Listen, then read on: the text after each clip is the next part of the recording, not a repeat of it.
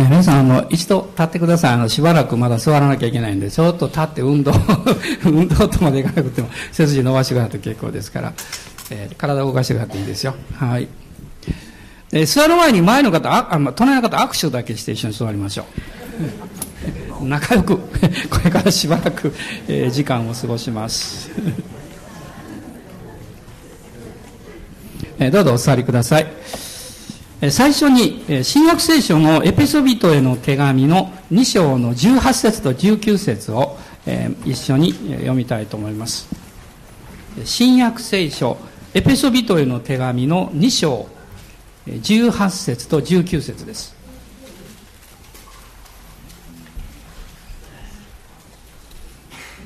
2章の18と19です。一緒に読みましょう。私たちはこのキリストによって両者ともに一つの御霊において父の身元に近づくことができるのです。こういうわけであなた方はもはや他国人でも気流者でもなく今は生徒たちと同じ国民であり神の家族なのです。で一昨日はあの幸いな、えー、正解がありましてで、私、正解行くの好きなんですけど、一つ苦手なのはですね、たくさんの人と挨拶をするもんですから、あの、えー、それがどうも苦手なんですけども、でも、久しぶりに、えー、いろんな方とお会いできました。で、面白いことがありましてね、えー、正解の終わり頃ですね、私があの、トイレに行ったんですよ。で、ちょうどですね、一人の壮年の方がある教会の方ですが、そこに二人だったんですね。おられ、一人ですから、向こうは。そこでお話をしました。久しぶりですね、って言いましたら、えー、彼がですね、私に、もう随分長い、えー、まあ、お知り合いなんですけど、私にこういうんです。先生、通訳されるんですね。って言うから、えー、まあ、あの、必要な時するんですよ。って言いました。するとその後で彼がこう言ったんです。先生、あの ちょっと思い出した。面白くて言えない。あの、空き缶も拾っていらっしゃるようですねって言われたんです。もちろんですね。あの、先生、あの、空き缶を拾っていらっしゃるようですねって言われたんです。えと思いましてですね。えー、空き缶を拾うということは二つの意味がありまして、一つは、それで生活をしているという意味がありますが、もう一つはですね、えー、まあ、もちろん綺麗にしているということなんですけど、で、私思わず、あ、いや、あの、そのですね、いや、そっちの方はやってないんですけど、って言って、それで、あ別れたんですが、えー、なぜそういうことをおっしゃったか私分かりませんけども、えー、まあ別れてこうずっと歩きながらふと考えたんですね。えー、これは、えー、私に対するメッセージかもしれないかなと思いました。いや、それは明日から空き缶を拾うってそういう意味じゃないですよ。そういうことじゃなくって、何かこう、メッセージなのかなと、あの、思いました。それは、この教会の一つの働き、えー、あるいは責任というんですか、この社会に対してどうあるべきなのかということ。まあそのことを何か考えさせられたようなこう気がしまして、そのことをずっと心に残ってるんですね。で、私と、まあ、家内がこの富田林に引っ越してきましたのは、ちょうどこの夏で30年になります。で、二人で来まして、そして翌年の6月から開拓伝道が始まりました。ですから、まあ、教会の開拓が始まって29年。で、教会、まあ、設立というんですが、南大阪福音教会になりまして、今年の11月の、えー、23日で、えー、ちょうど25周年にあのなるわけです。まあ、今年は、えー、安川先生の関係もありますので、タンザニアから、えー、向こうのペンテコステの団体の議長をお招きして、えー、集会しようかなと思っていますけど、でも時々思うんですね。25年、30年ってあっという間に過ぎ去るんですよね。まあ、うなずいてる方は大体年齢があのわかるんですけど、この30年一体何だったのかなと、あの、思うことがあります。そして、まあ、私は、まあ、牧師として、え召されて、え開拓の働きをさせていただきました。これでよかったのかな皆さんのことじゃなくてですね、自分自身が、え十分にできたのかなということを振り返ると、まあ、65点か70点ぐらいかなと、昨日もあの採点をしておりました。まあこれはまあ私の側のサイドですけど、でも神様の側から見ますとですね、不思議ですよ。ね、皆さんがこの教会に導かれてこられた。まあそれぞれ、えそのチャンス、きっかけ、事情は違うんですけど、でも最終的にここにいらっしゃるわけです。そして、え私もお会いすることができるわけです。で、おそらくですね、あの、ほとんどの方、あまあ、初めて教会に来られた方とか、まだ教会に行って間もない方というのは、あなたが行く教会がどういう、まあ、教団、教派で、どういうことを主に、あの、中心的な教えにしてる、してるかとか、そんなことは全然知らないわけですよね。行ってみましたら、あ、バブテストだった。行ってみたらペンテコステだった。あるいはチョロファーだったってね。あ、日記教団だった。それは、神様があなたを導かれたわけであって、逆に言えば、その導かれている教団教派を神様は愛しておられるということだと思います。だってそうでしょ？私はあ、私の友達や家族も含めてですね、えー、愛しているから、えー、安心できるところに送ります。で、神様が使わされたのであれば、それはどういう団体であったとしても、神様はその教会を愛していらっしゃる。まあ、傷んでない限りですよ。主はそこを愛しておられる。まあ、これは私は間違いないと思います。えそしてその人がイエス様を信じて洗礼を受けて地方教会にこう繋がれていくわけです。で、一人の人がこの教会に繋がれていくということの中で、いろんなこう繋がり方がある。あるいは関わり方があるんですね。それはもちろん一つじゃなくて重なってるわけです。例えば一つは、環境的な導きっていうのがあります。で、教会に行こうと思ったらちょうど教会が近くにやってきたとかですね。あるいは、あの、気がつかなかったんだけど、近くにこの町に教会があったんでそこに行くようになりましたとか、学校に行く途中に教会があって導かれたとか。ね、これは、まあ、環境的な、こう、関わり方なんです。そして、えそのことも実は神様のですね、大きな設理と関係があります。ね、家族が行ってるとか、友達がその教会に行ってるんで行くようになったんですよ。結構そういう方多いんですね。ただその、もし環境だけでその教会に繋がっていると、環境が変わると、その教会から離れていくことになります。もちろん信仰を失うっていう意味じゃありませんけども、まあ別の教会に動いていくんでしょう。え、それは環境的な繋がりが一番その人の場合は強いからです。二つ目はですね、あの、霊的な益を受けるということがあります。で、まあこれはあの、距離を超えてですね、あ私はこう祈っていてね、この教会に導かれました。そしてその教会に行って、私が求めている霊的な求めや祝福を受けているんですというね。こういうつながりがあります。これもとっても大事なことだと思います。あるいは、まあ今は、えー、直接教会に、えー、行けなくっても、あの、インターネットとかそういうのがありますから、あの、もういろんな方が、え遠隔地というかね、というところの方たちがメッセージを聞いてらっしゃるわけです。そしてたまたまそこに行きました。あ、先生メッセージ聞いてんですよって言われて、ありがとうございますっていつも言ってるんですけど、でも、これもですね、えー、もしあなたのその必要がある程度満たされると、また次の求めに変わっていきます。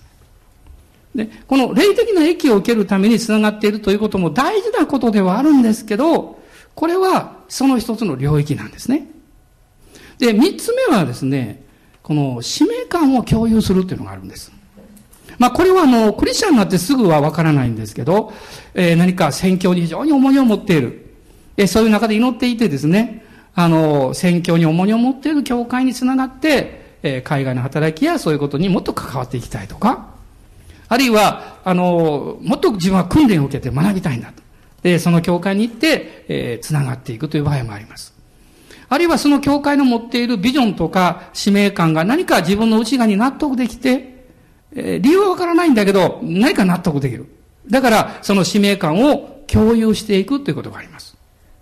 で、この場合もですね、まあその使命が完全に達成されるということはないかもわかりませんけれども、まあ何らかの事情でリーダーが変わったり、あるいはそのビジョンや方向性が違ってきますと、やはりそこから別のところに動いてきます。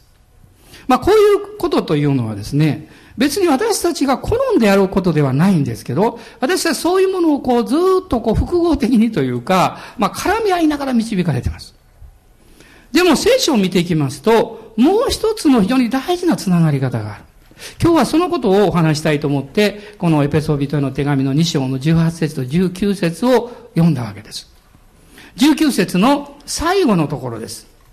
神の家族なのですと書かれています。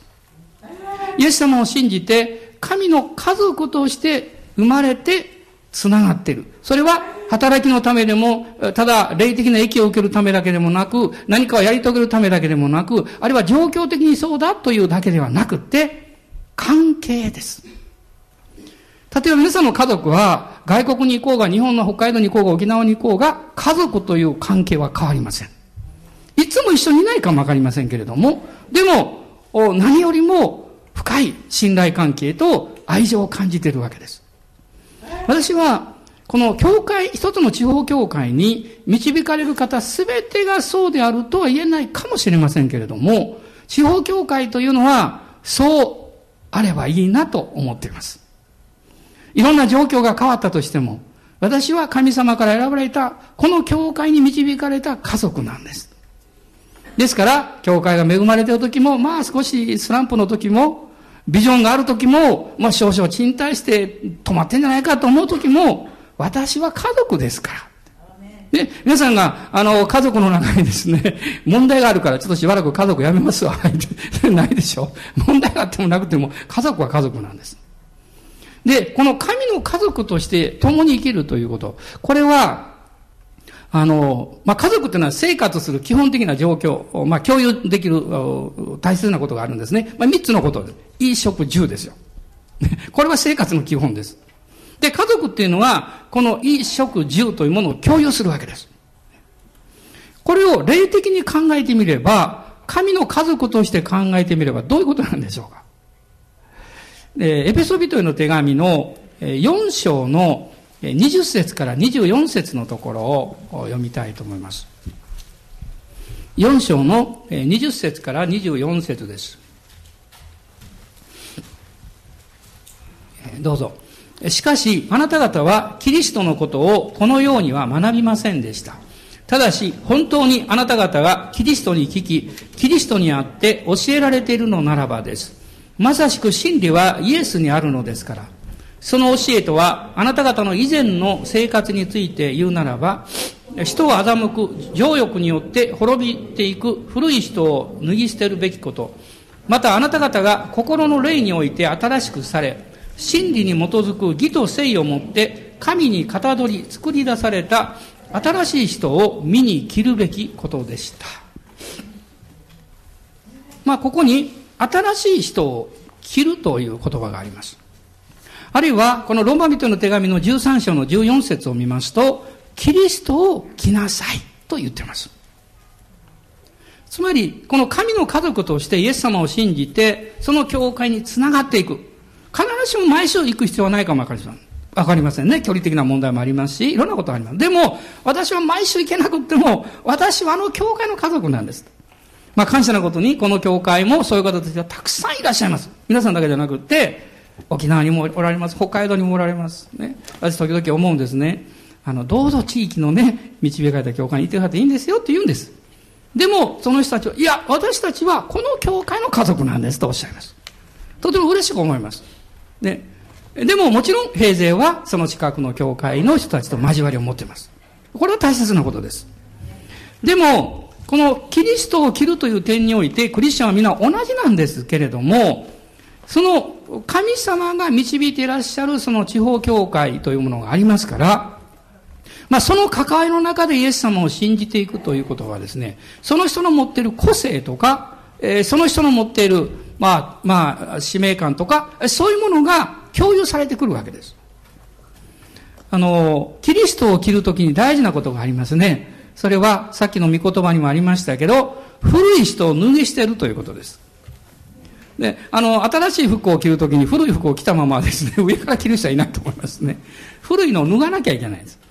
で、古いのを脱ぐということは、こういうことです。あなたの考え方やあなたの何かこう、えっ、ー、と、リズムとかですね、生活のパターンとか、そういうものがある程度変わると思います。例えば、えーえー、まあ男性ですと新しいスーツを買いますね。その最初着た時は何かこう、まだピタッと着ません。ね。え、少し、少しこう、合わないような感覚があります。まあそのうちすぐ慣れてしまいますけど。でも、だからといって、これ私合わないという人は誰もいないと思います。それは、私のために作られた新しいものであるということをよく知ってるからです。ですから、私たちが神様、イエス様を信じて教会に連なっていく中で、あなたの考え方やあなたの、まあ、価値観の、まあ、生活的な価値観ですね。あるいは好みとか、そういうものがあなたの思い通りにはならないと思います。変わってきます。あるいは変わらな、変わらないと前進できないという部分があります。まあそこで、いわゆる私たちの葛藤が始まるわけです。案外この人間のこう自我とかですね、あの、まあ聖書の言葉でまあ肉の聖子ってよく言いますけど、あの私たちの古い考え方っていうのはね、大きなことよりも小さなことによって取り扱われます。ちっちゃな好み、好き嫌いとか、考え方の違いとか、大きなことはですね、ある程度論理的にこう考えられるわけです。小さなことっていうのはこう感覚的ですから、受け入れるの時間がかかる。でも、それを変えていく勇気はいります。で、さっき言いました、え、4章の23節の中に、あなた方が心の霊において新しくされるようにと書かれています。これはですね、どういう意味かと言いますと、この言葉を調べてみると、こういうニュアンスがあるんですね。そのあなたの思いのスピリット。いわゆるあなたの思いのこう、まあ、精神行動というですね、そういうものをリニューアルしなさい。リニューアルしなさい。ね。で、それは、新鮮な精神的、霊的な姿勢を持つことですと書かれています。あの、何かこう、えー、古いものでもですね、それをきれいにしたり、あるいは、えー、塗装したりしますと、この新品のようになりますね。ものは同じなんですけど、私たちのこう、扱い方も変わってきます。私たちのこの思いや信仰的な考え方というものもそうです。時々ね、えー、リニューアルする必要があります。あの、スンベリ先生、スウェーデンの先生でしたが、よくね、あの、えー、まあ外国の方ですか？ら面白い日本語を使うんですよ、時々。で、それがよくわかるんですよ。一つ、もういつでもおっしゃったことね、起立しなさいっていつも言うんですよ。起立しなさいんで、こう私は起立とこう立ち上がってこうすることですけど、そういう精神的なこう、リニューアルをしなさいってよく言われるんです。皆さん一度考えていただきたいんです。今日皆さんは当たり前のように礼拝に来られました。来週皆さんが日曜日礼拝来るときに当たり前のように来ないでください。朝出て、ああ、私はイエス様を信じて神のことされているんだ。そして神の家族と共に今日は礼拝できるんだ。ああ、感謝します。そういう風にして、何かリニューアルして来てみてください。皆さん、あの、先週少し雰囲気が違ったのを覚えてますか？礼拝の。みんな言ってました。どうして今日みんな男性はスーツ着てるの？とかですね。ちょっと違うね。実はそれは、あの、先週は、あの、まあ、商店者記念礼拝ということもありまして、えー、まあ、あの、ご親戚の方とかお見えになった時にね、あの、少し私たちも新たな気持ちをした方がいいでいいでしょうということで、えー、そういう話をしたんですけど、いつの間にかメールが回ってまして、清掃で来ることとかですね、ずっとメールが回ってまして、別にそこまでじゃなかったんですけど、でも私は、すごくいいなと思いました。毎週そういうことする必要ありません。ね、もう牧師だけで十分です。で、私、あの、ネクタイ急がないと誰が牧師かわからなくなるんでやってるだけのことです。あのね、でも、たまにですね、月に1回ぐらいは男性もパリッとしてきますとね、あの、気持ちが変わると思います。それは、私たちの精神構造というのは、霊的なものから影響を受けますが、同時に霊的なものにも影響を与えます。で、私の精神構造はまた私の外側から影響を受けます。そして、外側にも影響を与えてきます。ですから、それをリニューアルするということです。実は、このことが実は、キリストを切るという、この霊的なですね、刷新と関わりがあるんですね。御言葉を読むときも、改めて、今までと違う、まあ、雰囲気と、そういう考え方というか姿勢で読むならば、新しく新鮮にですね、御言葉が入ってきます。問題は、御言葉にあるわけじゃありません。問題は神様にあるわけじゃありません。私たちの側の心構えとか、受け取り方の方に大概問題があります。それを変えることです。ありがとうございます。アーメン一生懸命言ってくれます。あの、二つ目はですね、食ですね。食べるということ。もちろんこれは、御言葉による養いを指してるんですが、えー、第一コリントの10章の1節と2節を開いてください。第一コリントの10章です。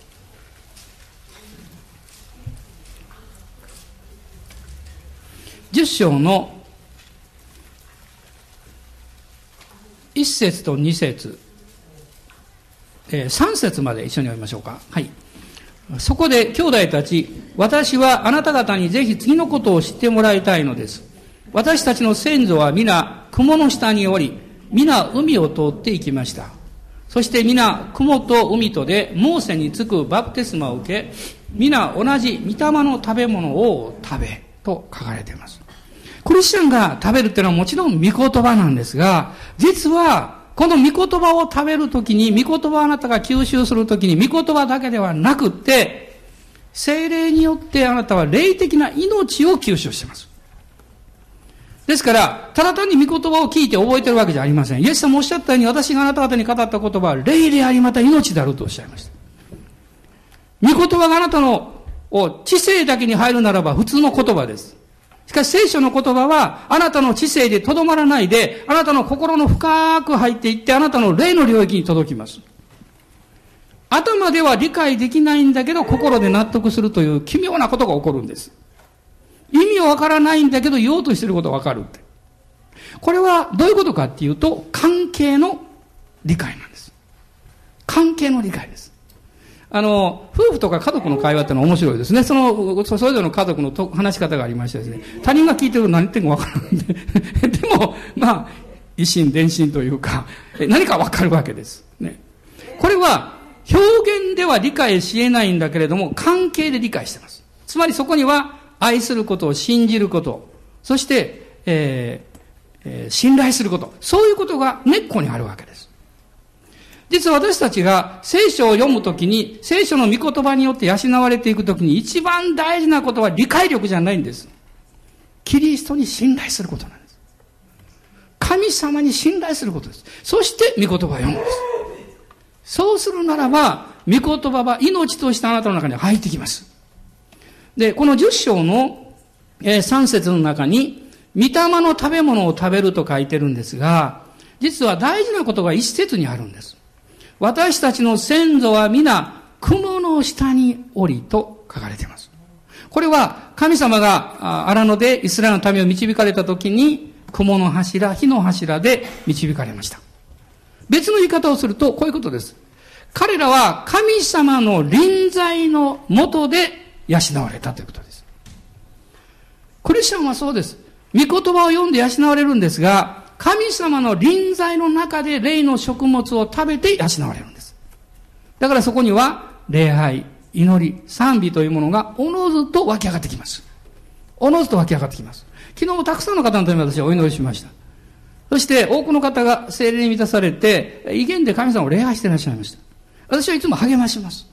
ね、なぜかっていうと、あなたが、えー、霊的に解放されればされるほど、神の御言葉があなたの霊の中に深く入っていくからです。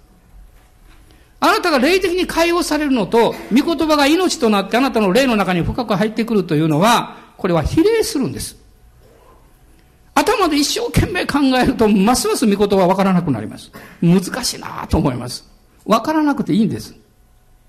わかるんではなくて、食べればいいんです。それが美味しくなるまでには少し時間がかかるかもわかりません。しかしあなたがこの霊の食物を毎日毎日食べていますと、だんだん分かってきます。食べ方が分かってきます。噛み砕き方が分かってきます。そしてあなたはこういうふうに気がつきます。ああ、これは祈り心を持って読めばいいんだな。とか、あるいは神様を賛美して礼拝しながら読めばいいんだな。とか、分かってきます。御言葉が命になってくるわけです。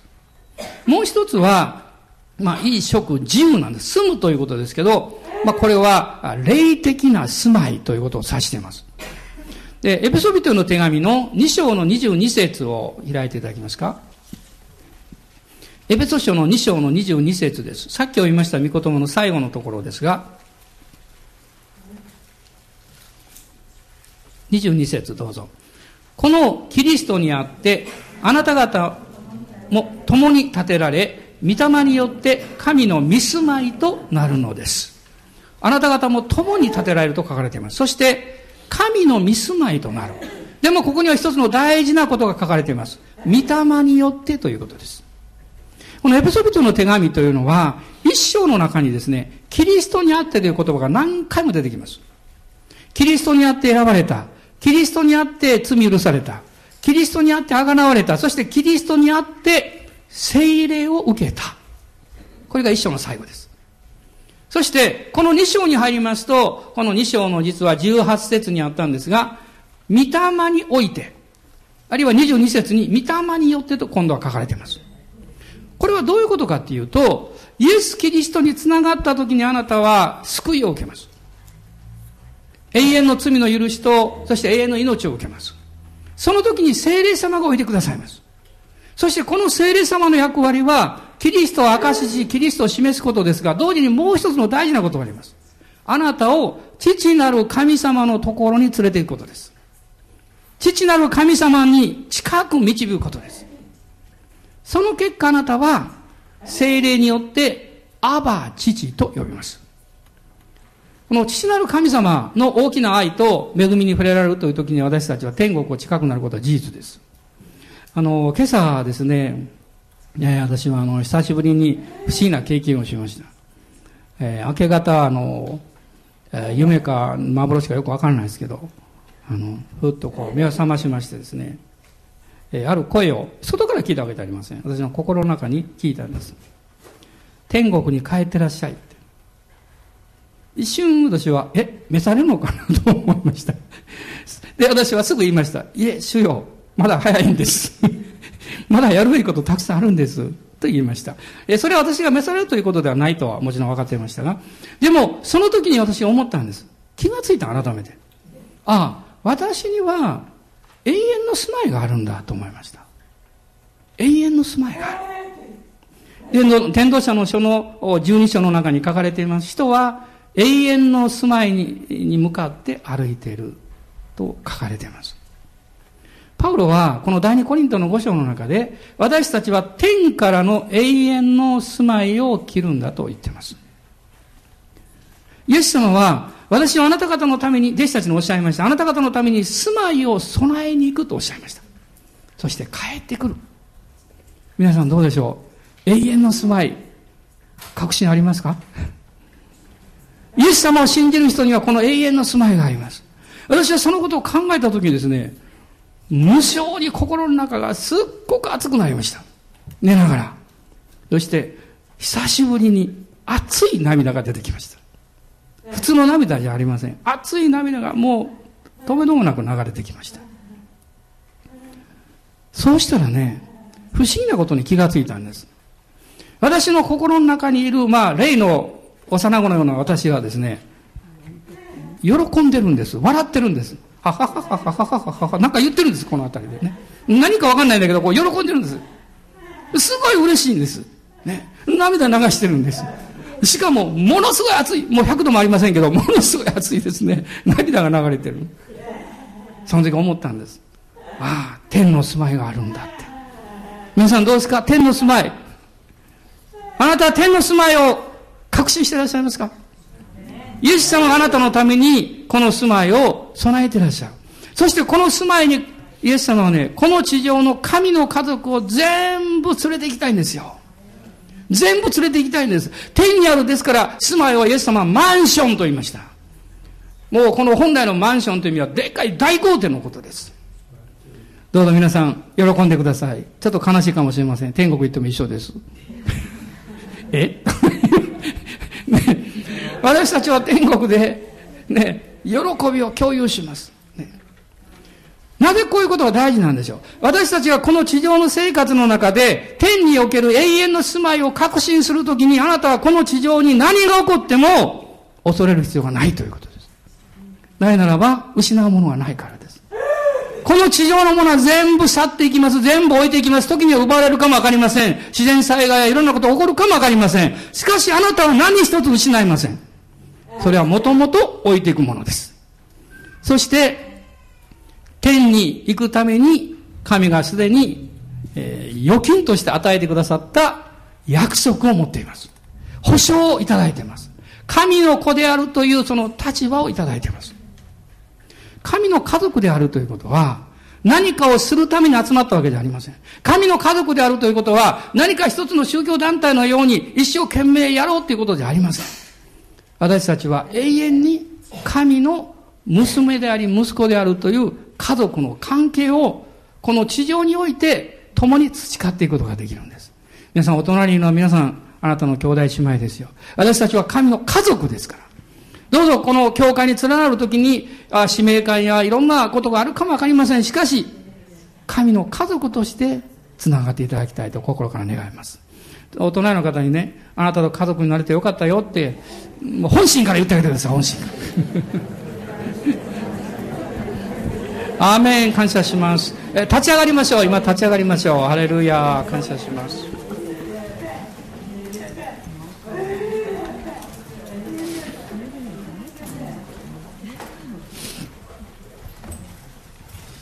アーメン感謝しますハレルヤイエス様感謝します私たちはイエス様を信じて永遠の家に向かっていますがその永遠の家に一人でも多くの人が一緒に行けるように福音を伝えましょう。世の光地の塩として神様の恵みを証しできるチャンスを主から頂いていきましょう。主が私たちをそしてあなたを召してくださったんですから。そして一緒につないでくださったんですから。神様が責任を持って導いてくださいます。主に一切を返します。栄光を返します。ハレルヤ感謝します。今皆さん私たち一人一人お互いのために感謝しましょう。今日ここにいらっしゃらない方あるいは今遠方で一緒に礼拝していらっしゃる方お一人お一人覚えて感謝しましょう。私たちは神の家族なんです。主が選んでくださった神の家族なんです。ハレルヤハレルヤイエス様感謝します。おーハレルヤ。この家族の関係の中で私たちは歩んでいきます。あなたが失敗してもあなたが弱い時にもあなたがどんなことがあってもあなたは家族です。家族は見捨てません。家族は決して切り離されることはありません。家族はいつも一つです。家族は利害関係を求めません。家族はただ愛して信頼して一緒に歩んでいきます。ただそれだけです。しかしそこに神様の大きな愛が注がれます。父なる神様のところに私たちが近づけば近づくほど精霊によって神の愛が注がれてきます。イエス様が王でいらっしゃることを心から褒めたたえます。アーメン。感謝します。イエス。我が王